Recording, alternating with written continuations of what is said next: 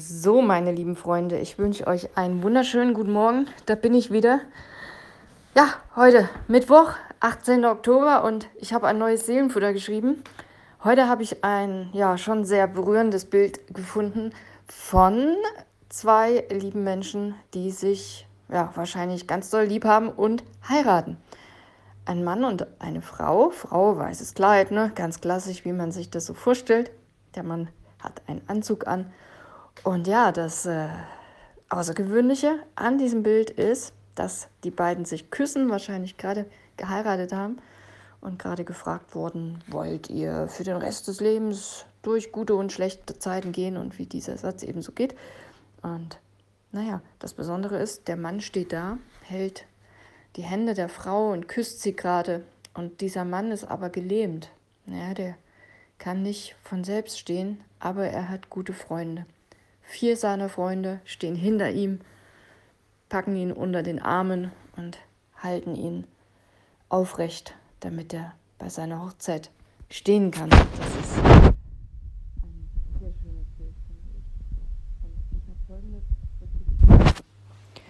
Echte Freunde, die in guten und schlechten Zeiten hinter dir stehen, sind ein kostbares Geschenk. In der Bibel kannst du eine bewegende Geschichte lesen, die gut zeigt, was es bedeutet, ein wahrer Freund zu sein. Sie erzählt von einem gelähmten Mann, der von seinen Freunden zu Jesus gebracht wurde, in der Hoffnung auf Heilung. Sie wussten, dass Jesus Wunder vollbringen konnte, und so trugen sie ihren Freund auf einer Trage zu Jesus. Doch als sie den Ort erreichten, an dem Jesus predigte, war er so überfüllt, dass es unmöglich schien, näher an ihn heranzukommen. Das hinderte diese Freunde jedoch nicht. In Markus Kapitel 2, die Verse 4 bis 5 steht, weil sie wegen der vielen Menschen nicht zu Jesus kommen konnten, deckten sie über ihm das Dach ab. Durch diese Öffnung ließen sie den Gelähmten auf seiner Trage hinunter. Als Jesus ihren festen Glauben sah, sagte er zu dem Gelähmten, Mein Sohn, deine Sünden sind dir vergeben. Ja, also das muss man sich mal vorstellen.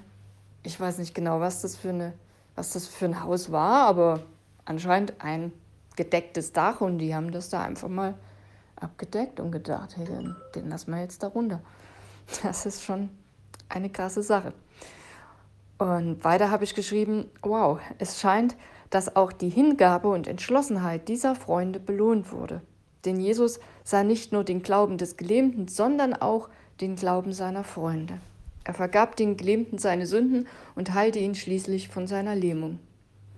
Wahre Freunde sind bereit, über Hindernisse und Schwierigkeiten hinwegzusehen, um ihren Freunden zu helfen und ihnen beizustehen. Sie sind bereit, gemeinsam mit ihnen durch Höhen und Tiefen zu gehen und für sie einzutreten. In Sprüche 17, Vers 17 steht, ein Freund steht alle Zeit zu dir, auch in Notzeiten hilft er dir wie ein Bruder. Ja Leute, das Leben ist nicht immer einfach. Deshalb lasst uns einander helfen, Hindernisse zu überwinden und in Liebe und Glauben füreinander da zu sein.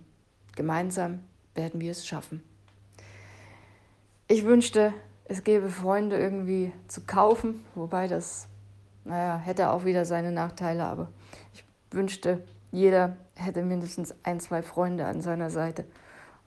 Ich glaube, das würde sehr, sehr vielen Menschen helfen, weil, ja, ohne Freunde ohne Freunde ist irgendwie alles doof. Also, ich hoffe, du hast Freunde und wenn nicht, sei selbst ein Freund. Manchmal hilft es auch, um Freunde zu gewinnen oder zu finden. Oder ja, kann nicht schaden zumindest. Ich wünsche dir jetzt einen schönen Mittwoch. Ich bin morgen wieder da und ja, dann gucke ich mal, was mir morgen so einfällt. Bis dahin, bye bye.